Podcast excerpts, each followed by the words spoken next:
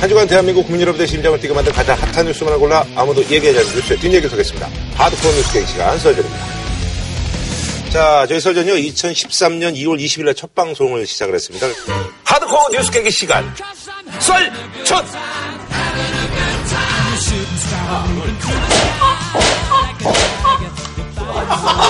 드디어 20회를 네. 돌파를 했습니다. 아, 뭐 쑥스럽네요. 예. 1년이 됐습니다. 아, 요즘 뭐 100회를, 네. 예, 200회를. 예. 대선 주자들을 모시고 이제 저희 프로그램에서 한번 얘기를 나눠볼까 하는데요.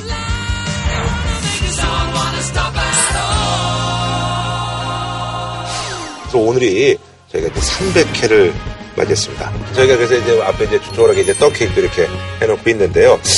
잠깐 좀 자기 자랑을 하자면 6년 동안 저희가 시사 예능으로서는 진짜 독보적으로 10.2%의 시청률을 예, 달성을 했고요. 아, 그리고 한국인이 좋아하는 프로그램, 뭐 모든 예능 프로 드라마를 제치고 저희가 1위에 다섯 차례 오르기도 했었습니다.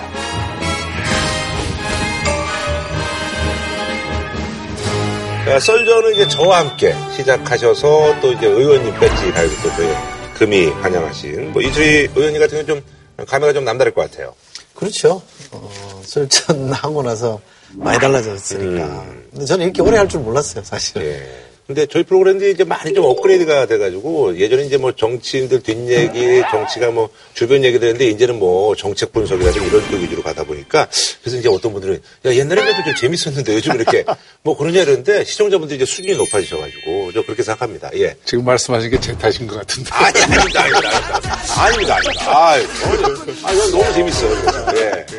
저는 뭐 이 썰전 자체가 우리나라 정치 시사 토론의 새로운 장을 네네네. 열었다. 또 이 지금 말씀하셨지만 한국인이 좋아하는 방송에 여전히 계속 네네. 상위권에 네네, 맞습니다. 든다는 게 자랑스럽습니다. 네네. 음. 자, 300회 동안 이제 저희와 함께한 분들이 많으신데요. 그래서 반가운 얼굴들이 축하 인사를 보내주셨습니다. 예, 만나보겠습니다. 썰전 300회면 거의 6년 정도 된 거잖아요. 아, 유시민 작가님 나오시네. 한 프로그램이 이렇게 6년씩이나 꾸준히 간다는 거는 쉬운 일이 아니고 그만큼 우리 사회에서 가치를 인정받는 그런 프로그램이라서 일단 축하드리고요. 우리가 실전 같은 프로그램을 그 가지고 있다는 건 이 시청자로서 정말 행복합니다. 앞으로 실전이 일치월장해서 더 좋은 프로그램이 되었으면 하는 바람을 가지고 있습니다. 어, 이철희 의원님은 민주당 대표로 하시지 말고요. 넓게 보면 진보 진영에 속해 있는 인간 이철이로서 역시 더 세게 그렇게 하셔도 될 것 같아요. 어, 박형준 교수님은 거기서 저를 자꾸 평하시던데요. 네, 그때도 제가 여권에 아마 차기 가장 네. 강력한 네. 유시민 작가가 될 가능성이 높다 음. 이런 이야기를 했는데 박경준 교수님 좀 섭해요 제가 그 저하고 1년 넘게 하셨잖아요 못 느끼나? 약간 리버를 하다고 그럴까요? 그런 거를 잘 못 느끼셨나 봐요 네. 진짜 사람 볼 줄 모르네 저 웃음이 시사하는 바가 많네. 뭐 상황이 뭐 또 만드는 거 아니겠습니까? 김구라 씨에게 한 말씀 드릴게요. 내가 요사이 김구라 씨 진행하는 프로그램을 이것저것 보고 실제도 물론 봅니다만 정말 말목상대 정말 잘해요. 예. 그런데 좀 전화 좀 하고 술 좀 사라. 전화 드리겠습니다. 예. 사실 알레오는 직접 정치를 다루는 프로그램은 아니에요. 알레오는 금요일 자정의 유튜브 시사 교양 방송 이런 거라고 저는 생각을 하고요. 정치를 재개하기 위한 활동으로서 시사 교양 유튜브 방송을 하는 거는 적합치 않아요. 제, 제가 만약 정치하는 사람이라면 그렇게 안 할 거예요. 그걸 왜 합니까? 제가 쓸데를 떠나고 나서 너무 파란만장한 시간을 보냈는데 뉴스 앵커도 해보았고 그리고 정당에 들어가서 이 정권을 가진 조강위원도 해보았고 물론 해촉을 당하고 앵커하다가는 잘리고 했습니다. 요즘 우여곡절이 많으셨어요. 내 오부작 쓰는 것 중에 사부작을 지금 정리론을 쓰고 있고 늘 바쁩니다. 그래서 유튜브까지 할 생각은 아직은 없습니다. 안보는 위험하고 경제는 위태롭다. 좀 이런 걱정들이 기후에 전하지 않았다 하는 말이 나올 수 있도록 안보는 유비무환 그리고 경제는 문자 그대로 대약진 했으면 좋겠습니다. 지금 문재인 정부에는 이 대통령 국정수행 지지율이 되게 중요해요. 대통령은 바뀌었지만 국회 그대로예요, 지금. 탄핵 이전 그대로예요, 지금. 대통령 한 사람이 바뀜으로써 일어날 수 있는 변화들은 거의 다 일어났다고 봐요, 지금. 일어날 수 있는 것들은. 이제부터는 입법이 본격적으로 필요한 건데, 이 국면에서 지지율마저 떨어지게 되면 입법이 더 어려워지죠. 국민들의 압도적인 지지가 있어야만 그나마 국민들이 이렇게 지지하는데 야당에서 이걸 왜 안 해주냐 라고 말할 수가 있는데 예, 그래서 잘 됐으면 좋겠어요. 저는 뭐 문 대통령 지지하는 입장이라 네. 한국당 어렵죠. 내가 지금 한국당에 대해서 무슨 말을 하면 또 파장이 있을 것 같아서 가급적 말을 좀 줄여야 할 것 같은데 어쨌든 한국당이 대한 세력이 되기에는 아직은 부족한 점이 여기저기 보입니다. 물러날 사람이 물러나지 않고 쇼를 한다면 보수를 더 어렵게 만드는 일이 될 겁니다. 네, 반가운 얼굴들이었는데 오랜만에 또 전혜주 변호사님, 예, 반갑습니다. 자, 오늘도요, 금주를 뜨겁게 달군 키워드 인물 그리고 이슈별로 저희가 총정리를 해드리도록 하겠습니다. 자, 첫 번째 소식은요, 지난 15일 SBS 이제 보도에 의해서 이게 민주당 손혜원 의원, 그리고 이제 그 주변 인물들이요, 음, 문화재로 지정된 곳에 건물을 여러 채, 처음에는 이제 아홉 채였는데 지금 뭐, 열네 채, 뭐, 뭐 어떤 보도는 이제 더 이상이 될 것이다, 뭐 이런 얘기도 있습니다. 이에 대해서 손 의원도 아, 강경 대응을 불사하고 나섰습니다.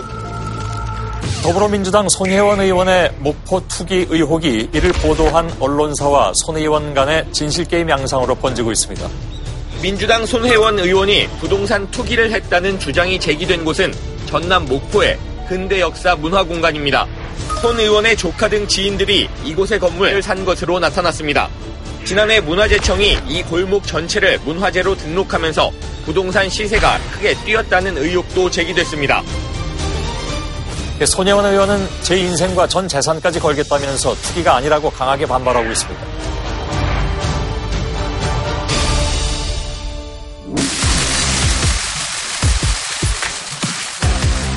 저는 제 임기 동안에 전통문화가 사라져가는 현실이 참으로 안타까웠습니다. 가장 기막혔던 것은 우리나라 지방 곳곳에 풍광이 좋은 강과 바닷가에 고층 아파트들이 획일적으로 들어오고 있다는 사실입니다.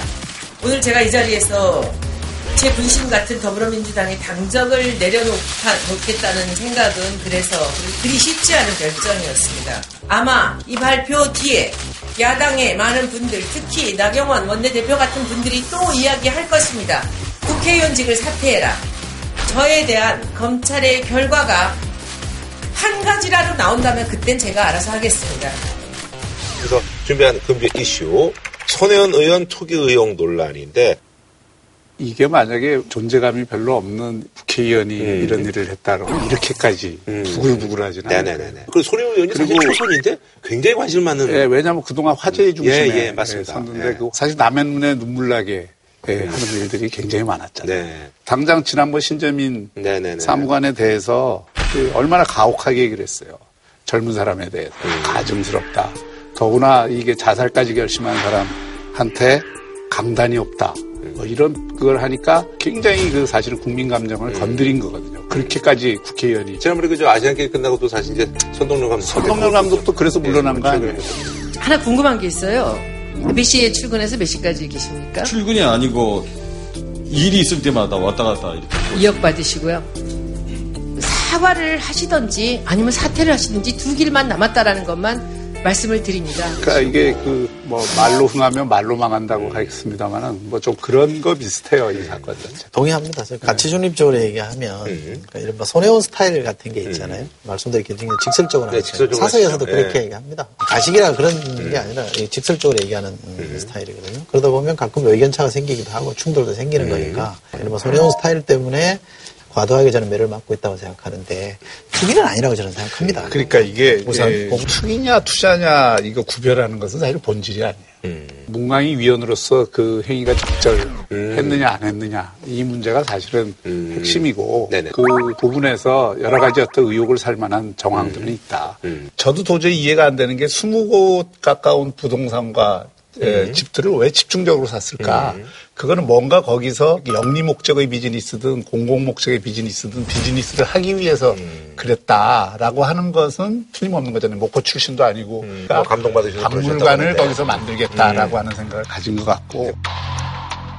그 박물관을 세우려는 순수한 목적이라면 음, 그 박물관 부지에 있는 땅하고 집만 그 매집하면 돼요. 근데 지금 1.5km 반경 내에 곳곳에 그런 걸 사고 그리고 뭐 게스트하우스도 음. 이그 어, 운영을 하고 자기 주변 사람들에게 그 여기저기 땅 사게 하고 집 사게 하고 이랬다라고 하는 거는 박물관을 지으려고 했다고 하더라도 그 박물관을 활용을 해서 주변에게 이익을 주려고 하는 이익을 거두려고 한 의심을 사게 돼 있죠. 네. 근데 박지원 의원이 처음에 두 채만 샀다고 해서 인정을 했는데 스무 채, 스무 곳까지 늘어나니까 박지원 의원도 아 이거는 음. 그 동의할 수 없고 지원해 줄 수 없다. 검찰 수사 받아야겠다. 이렇게 음. 된 거잖아요. 팩트만 따져보면 이게 투기냐 이거는 음. 좀 과도한 프레임인 것 같아요. 아, 투기라고 보리는 점은 별로 없습니다. 사실은. 부당한 네. 투자냐 투기냐라고 말할 수 있으면 자기 직위를 이용해서 정보를 빼내가지고 투자해서 시세 차익을 얻는 거 아니냐 이런 얘기잖아요.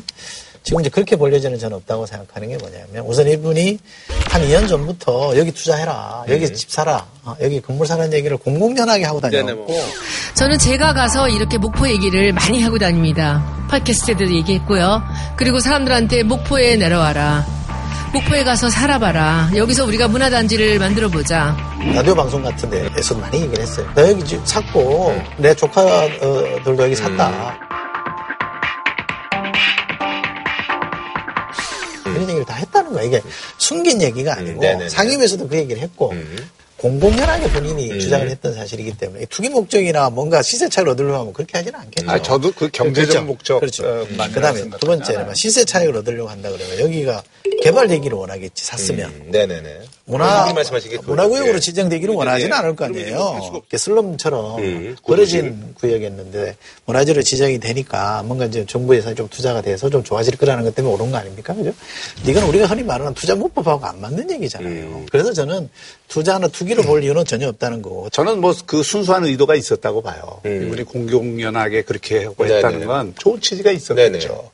근데 그럼에 있어서도 국회의원은 굉장히 조심해야 되는 음. 게 이게 등록 그 문화재라고 하는 것이 문화재청이 네. 지정을 하는 거잖아요. 근데 이제 그러니까 언론에서 뭐 지적하는 이제 문화재청 이제 국회 문화체육관광이 이제 간사인데 이게 혹시 이제 뭐 문화재 뭐 등록 과정에서 약간 개입한 거 아니냐라는 거에서는 두 분 시각은 뭐 그냥 우선 문화재 지정되는 건 본인이 몰랐다는 겁니다. 음. 몰랐다는 게 확인되는 게 뭐냐. 박지원 대표가 방송 나가서 이 지정할 때 내가 했다. 아하. 자치단체를 통해서 이렇게 해야 되기 때문에 내가 그 음. 국회의원인데 내가 했다라고 선언을 했어요. 그러니까 이거는 지정되는데 손혜원 의원이 음. 뭐 네네네.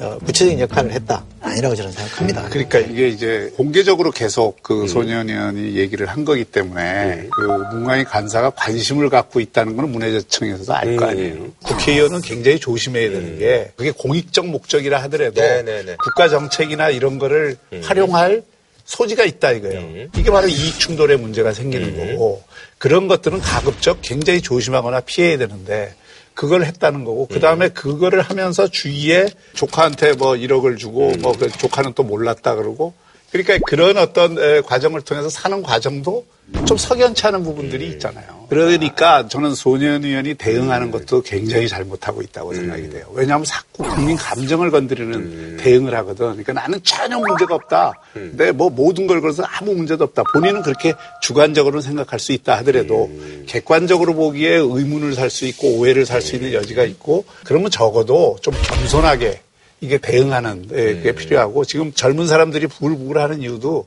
그 해명 과정에서 예를 들어서 경리단 길에서 와인바를 운영을 하고 있는데 그게 딱해 보여서 1억 어, 원을 증여를 해서 그걸 사게 해줬다. 경리단 길이 잘 나가는 길인데 거기서 와인바 운영하는 조카가 뭘 못 먹고 못 산다고 그걸 1억 원을 주냐. 그러니까 이제 뭐 댓글에서는 아, 조선의 고모다 뭐 이런 댓글이 예, 그 아주 예, 그 회자되기도 하고 이런 식으로 젊은 사람들 감정을 자꾸 그 불러일으키는 쪽으로 해명을 하니까 해명이 해명이 되는 게 아니라 자꾸 음, 의혹을 증폭시키는 거예요. 그, 지금 우리 교수님 말씀처럼 대개 이제 다 아는 쪽은 팩트에 집착을 하고요. 네네네. 그 다음에 이제 문제 제기 하는 쪽은 feel, 음. 느낌에 먼저 이렇게 호소하거든요. 이 둘 간의 싸움일 수도 있으니 네네. 저는 이거를 상대방 문제 제기 한 사람 얘기도 들어보고 음. 또 당한 사람 얘기도 충분히 들어보고 음. 하면 돼요.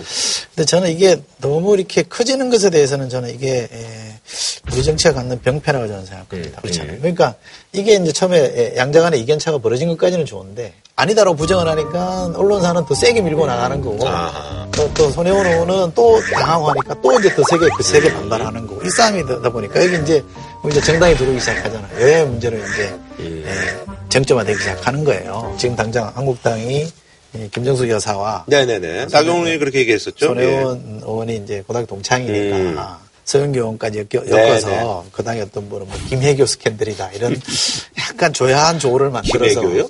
김정숙, 네. 손혜원 해, 아, 서영교 교, 김혜교 스캔들이라 이렇게 표현을 하던데 이러지 않고 본인에게도 충분히 반론권을 보장하면서 음. 문제 제기하는 건 전 좋다고 봅니다. 음.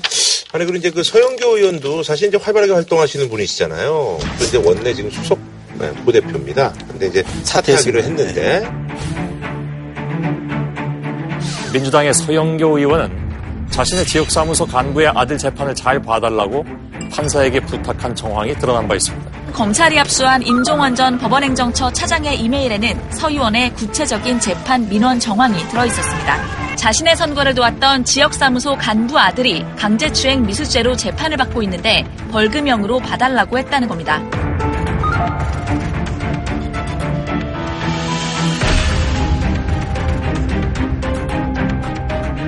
아, 제가 그 공소장을 봤어요. 네네. 공소장 보면 팩트는 이렇게 됐습니다. 우선 이해를 하실게. 국회 법사위에는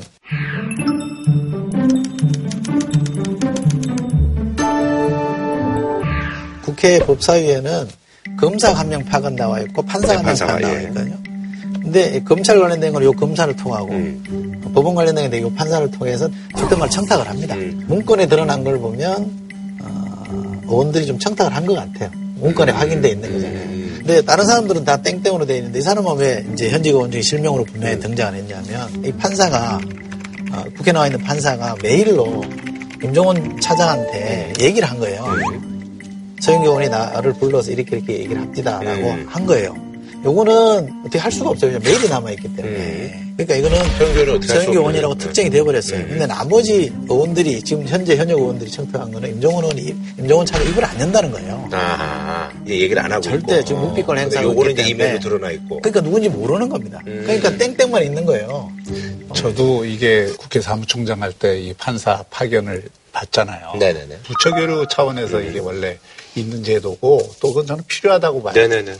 근데 개별 재판에 대해서 국회의원이 개입을 하거나 거기 영향을 주는 것에 대해서는 제가 아는 상식으로는 국회의원들이 그것은 안 해요. 저는 대부분의 국회의원들은 그건 난 금기시하는 사항이라고 봐요. 이런 관행이 있었다고 한다면 그건 큰 문제죠. 음, 지금 음. 누군가 외적인 권력을 가지고 개입하는 거 그 자체를 지금 문제 삼고 있는데 그 대상에 여당의 국회의원이 음. 예, 걸려들었다는 게 이게 이제 좀 아이러니컬한 일이죠. 음. 잘못된 거는 음. 너무 분명한 거니까 본인이 책임을 지는 거라고 저는 음. 생각하고요. 또 이, 런게 구조적으로 이루어질 수 있는 채널들은 저는 없어야 된다고 생각합니다. 판사가 파견 온다든지 검사가 파견 오는 건 저는 이거 차단해도 된다고 생각하고요.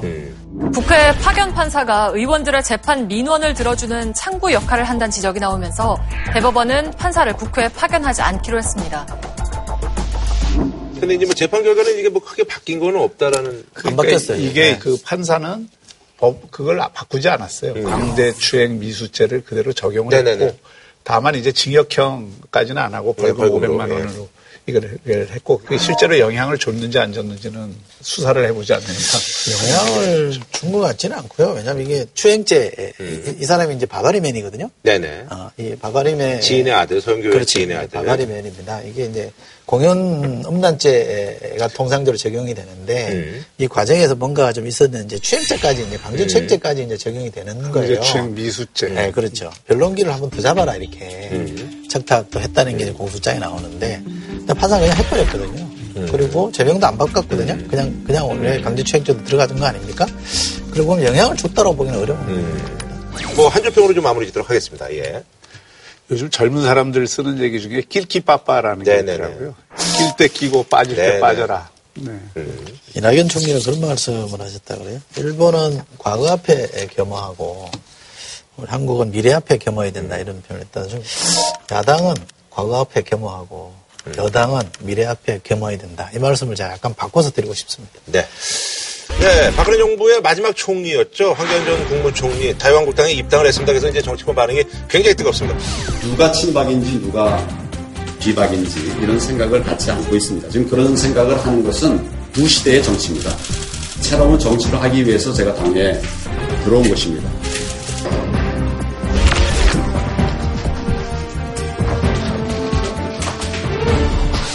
정치권에서는 뭐 이분의 입당을 도로 침박당이다 이렇게 폭평을 하고 있는 그런 상황인데 그래서 준비한 금주의 인물은요 돌아온 황교안 전 국무총리입니다.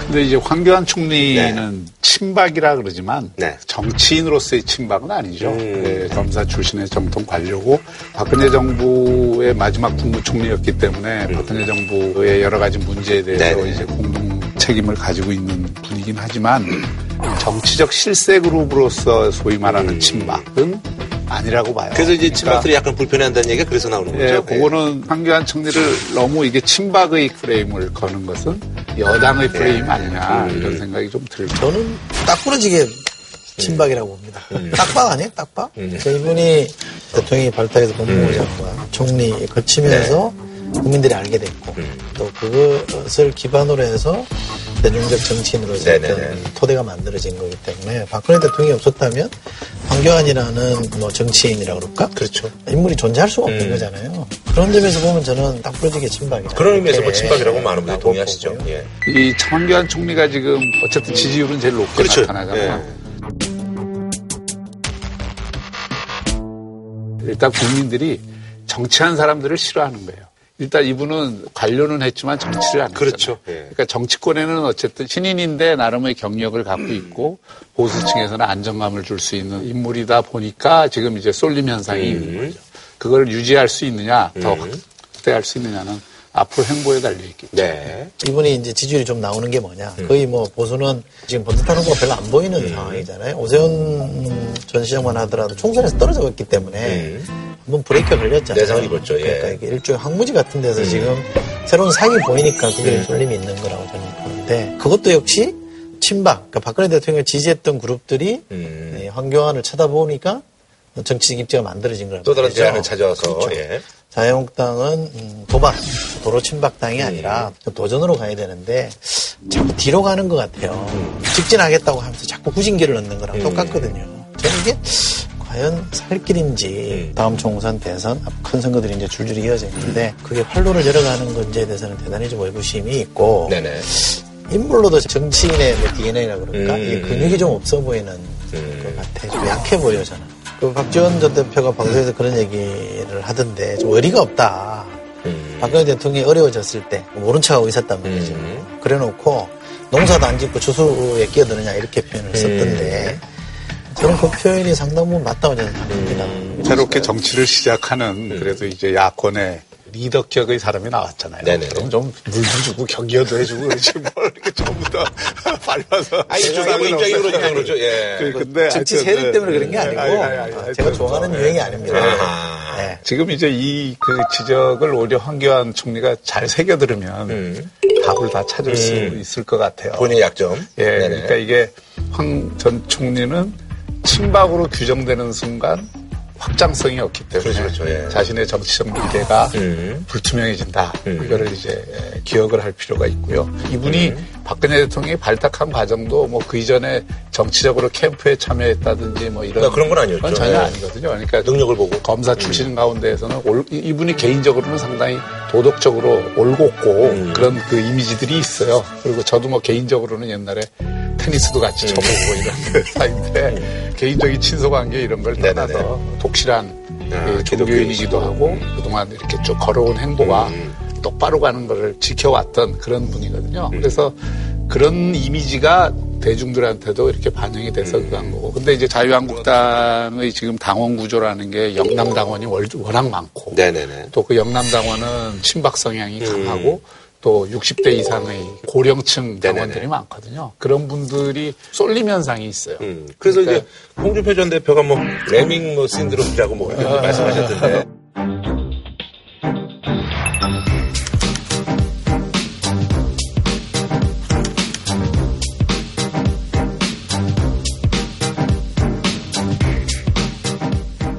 한번 이렇게 브레이크를 거는 거죠. 이홍 대표도 자기가 이제 어떤 네. 희망사항이 예. 있으니까. 친박에 갇히는 순간, 음. 그때부터 대통령은 안 됩니다.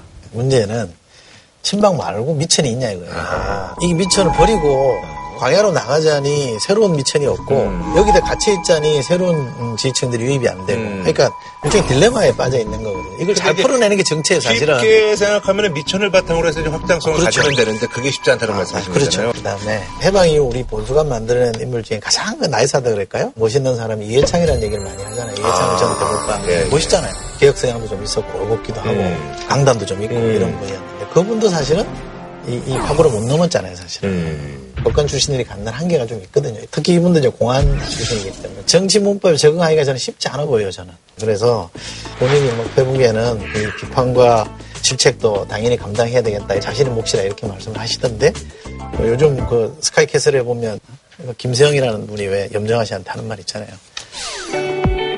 다 감수하시겠다는 뜻이냐고 물었습니다, 어머니. 제가 지금 묻고 싶은 거예요. 과연 감수할 수 있겠느냐?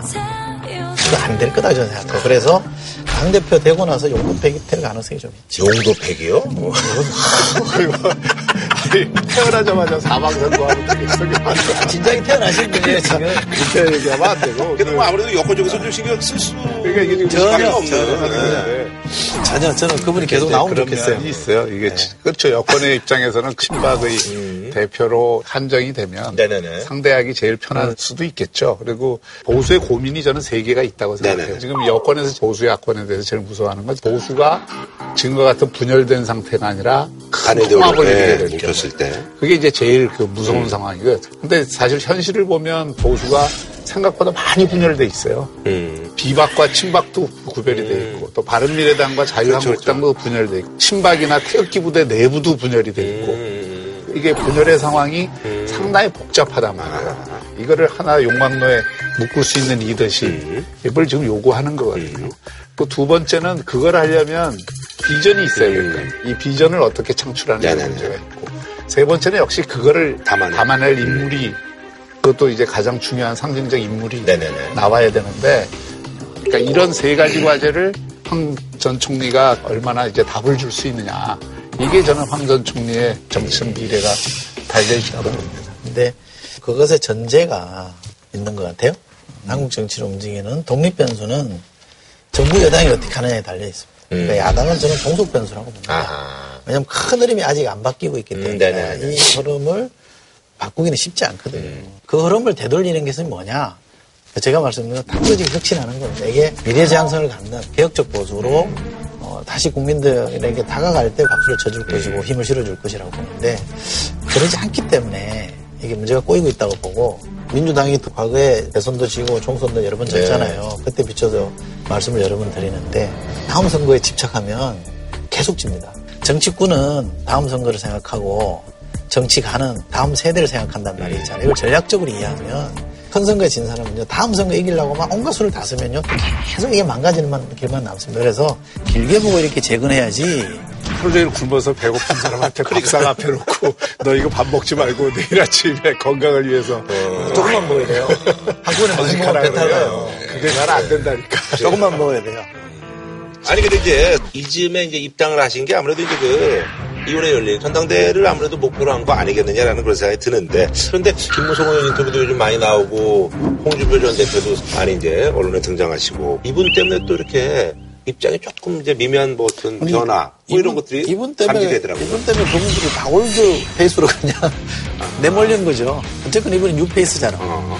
old하냐 new하냐 이 싸움이 딱 만들어져 버리니까 음. old하신 분들이 나오기가 참 난감한 거죠. 아, 나오기가 힘들어요. 그렇죠. 오히려. 그래서 음. 저는 오세훈 전 시장 정도나 붙어볼 만한 그림이 나오지, 나머지 분들은 쉽지 않아요. 옛날에 이회창 총재가 네. 당에 들어왔을 때 민정계하고 민주계를 이렇게 섞어갖고 자기 네네네, 지지 기반을 만들었던 적이 있었거든요. 그러니까 이제 황교안 총리도 아마 전략은 그렇게 가져갈 가능성이 음. 높다. 그러니까 친박이 한정되지 않고 또 비박이 예, 그래서 이제 친황 얘기가 음. 또 나오는 건데 그런 뭐 개파 정치를 해서는 안 되겠지만 새로운 흐름을 만들려고 하는 노력은 할 거다라고 음. 보고요. 그래서 이제 그 자유한국당 전당대회가 상당히 판세 자체가 요동을 치고 음. 있는 거죠. 지금 말씀하신 것처럼 저는 뭐 궁극적으로는 황전 총리하고 오세훈 음. 전 시장 간의 양자 구도로 압축될 가능성이 좀 높지 않느냐 음. 생각이 듭니다. 근데 만약에 이분이 이제 당대표에서 경선에서 이제 뭐 지면 이분도 약간은 또한번더 꺾이는. 아, 그럼요. 민주당 입장에서 볼 때는 제일 안 좋은 게 어, 황교안, 오세훈 이렇게 네. 붙어서 오세훈 전 시장 이기는 거죠. 아. 오세훈 시장 이기면 상당히 좀 힘이 붙을 거예요. 음. 어? 또 그동안에 그런 부진들이 다 만회가 될 거고. 오세훈 전 시장은 뭐 약간 또 예전에 개혁적인 의미도 좀 있으시고 아, 그러니까. 그렇게 되면 큰 흐름을 이제 끌고 갈 수 있는 음. 동력이 생기는 음. 건데 황교안 전 총리가 당대표가 되면 그렇게 어려워 보이지는 않고요. 왜냐 이분이 되고 나서도 박근혜 전 대통령의 관계를 어떻게 풀어야 될 것인가가 숙명처럼 따라다닐 거거든요. 이걸 탁 이렇게 칼로 끌어버릴 수 있겠냐? 쉽지 않을 겁니다. 네.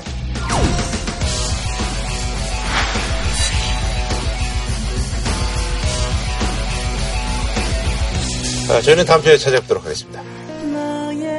진한 국물 설렁탕 도가니탕 전문점 푸주옥 공무원 강의는 에듀피디 신선한 초밥 다양한 즐거움 쿠우쿠우에서 백화점 상품권을 드립니다.